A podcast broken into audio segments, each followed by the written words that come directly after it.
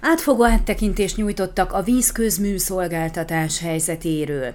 A múlt heti találkozót Albert Sándor Székelyudvarhely városmenedzserének bemutatója nyitotta meg, amely általános áttekintést nyújtott a romániai vízközmű szolgáltatás sajátosságairól, szabályozási hátteréről, fontosabb szereplőiről. Nem meglepő módon kiderült, hogy Európai Uniós viszonylatban még mindig rosszul áll a hálózatra csatlakoztatott háztartások számát illetően az ország. A vízellátó rendszer esetében az EU-s csatlakozáskor jegyzett 50%-os arányt 69,4%-ra tudta feltornászni az ország 2018-ra.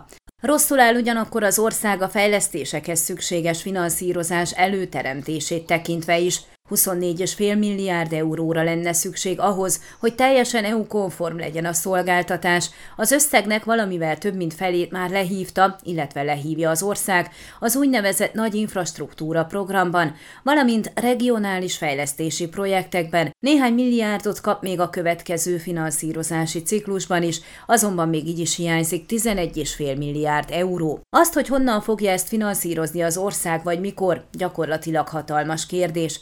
A rossz hír az, hogy valószínűleg ennek a rendszernek a fejlesztéséhez jelentősen hozzá kell járulnia a lakosságnak és az ipari szereplőknek, fogalmazott a hiányzó finanszírozással kapcsolatban Albert Sándor. Ezt tetézi ugyanakkor az, hogy jellemzően hiányosak és elavultak a vízi közműhálózatok, alulfinanszírozott az iparág és átpolitizált döntések jellemzik. Azt sem szabad elfelejteni, hogy Románia az EU-s csatlakozás után vállalta, hogy a vízszolgáltatási tarifák el fogják írni egy háztartás átlagjövedelmének 2,5 százalékát. Ez az érték az utolsó információk szerint 1,9 százalék.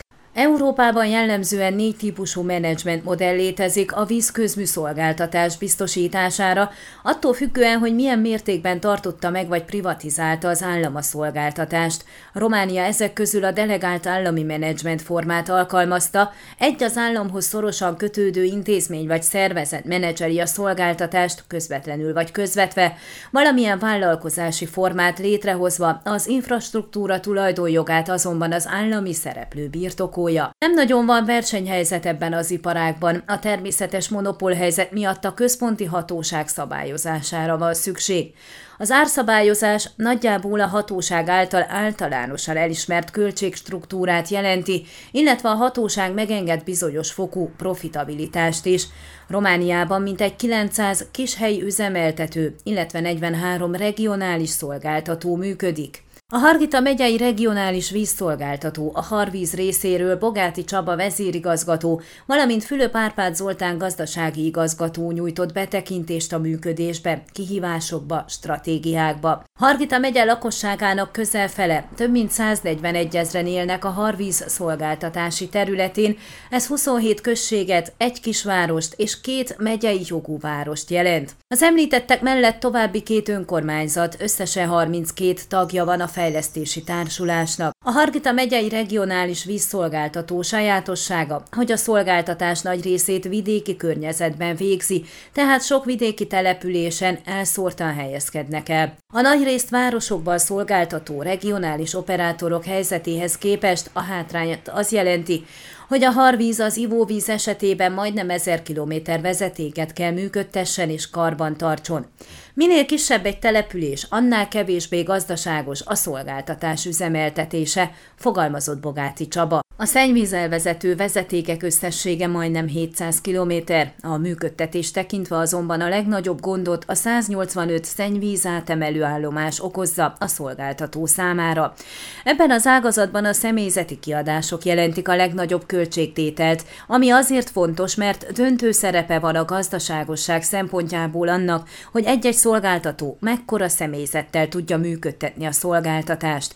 A Harvíznél 241 alkalmazott dolgozik, többségük nem irodai személyzet, a nettó átlagfizetés 2179-re, összehasonlításképp Hargita megyében 2546, országosan 3547 le. A Harvíz a 43 regionális szolgáltató között a 38. helyen áll az eladás alapján, a mennyiség alapján 36.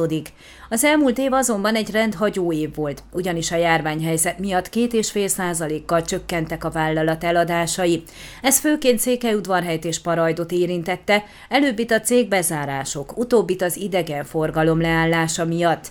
Bogáci Csaba azt is elmondta, Hargita megyében az országos átlag alatt van a vízára. Ez 3 le 50 balis köbméterenkénti ivóvízárat jelent, amelynek a nagy részét a szolgáltatására teszi ki. A szennyvíz kezelés 3 le 8 baniba kerül köbméterenként, ebből 2 le 23 banit tesz ki a szolgáltatás költsége. A fennmaradó összeg a vállalat fejlesztési alapjába kerül, ezt a fejlesztésekre azonnali problémák megoldására teszik félre. A veszteségeket a vállalat a köbméter per kilométer per nap együtthatóból állapítja meg. Az országos átlag 17,47 köbméter, a harvíznél 12,18. A részarányok azonban nagyon eltérőek, a veszteség Székelyudvarhelyen a legnagyobb, ahol az érték elírja az 57 köbmétert. Fülöp Árpád Zoltán, a Harvíz RT gazdasági igazgatója a vállalat árképzési módját, költségstruktúrát ismertetett, helységekre, önkormányzatokra, munkapontokra lebontva. Kitért arra is, hogy tavaly Székelyudvarhelyen és Parajdon veszteséggel zárták az évet. A Székelyudvarhelyi vízközműhálózat kritikus állapota kapcsán került szóba a Harvíz EU-s forrásokból kivitelezendő nagy beruházása, amelyről Bogáti Csaba elmondta, ebben a hálózat egy harmadát cserélik majd majd ki. A cél az, hogy a mintegy 12 ezer köbméternyi vizet, ami bekerül a Székelyudvarhelyi vízi közműrendszerbe, lecsökkentsék 6-7 ezerre. Egy nagy vízművet kellene létrehozni a Zetelaki víztározó alatt, ami a város mellett elláthatná az összes községet is. Egyebek mellett azért is volna jobb, mert a víztározóban a vízminősége sokkal jobb, mint a nagyküküllő lentebbi szakaszain, ahol a befolyó szennyvizek miatt szennyezett. A folyó vízhozamának a csökkenésével kapcsolatos aggályokkal kapcsolatban a szolgáltató képviselője elmondta, a víz nem vészel, a derítőállomástól nagyjából ugyanannyi kerül vissza a folyóba, mint amennyit kivesznek belőle. Emlékeztetett ugyanakkor, hogy a vízügyi hatóság megszabja a minimális vízhozam mértékét, ami szintén egyfajta garancia arra, hogy a vízműfejlesztés után sem csökkenhet a megengedett érték alá a folyóhozama. A témával kapcsolatban Kolumbán Gábor egykori megyei tanácselnök emlékeztetett a korábbi hasonló törekvések hibáira.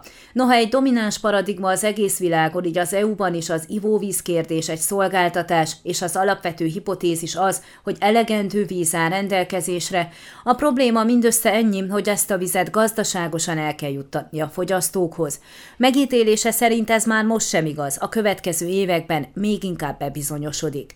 Székelyföldön nincs elég víz. Ha egy kicsit megnéznénk ezeknek a tavaknak a vízhozamát, megnéznénk, hogy mi történik az erdőkben a forrásokkal, hamar rájönnénk, hogy az alapvető kérdés nem az ivóvíz biztosítása, hanem az alapvető kérdés a víznek a megléte Székelyföldön, mondta. A problémák között szót ejtett a szélsőséges időjárási jelenségek gyakoriságáról, az elmúlt hat évtized elavult árvízvédelmi munkálatairól, az ártéri gazdálkodás megszüntetéséről. Nem az a feladat, hogy a vizet minél gyorsabban eltakarítsuk a térségből, hanem az, hogy megtartsuk minél hosszabb ideig, hangsúlyozta.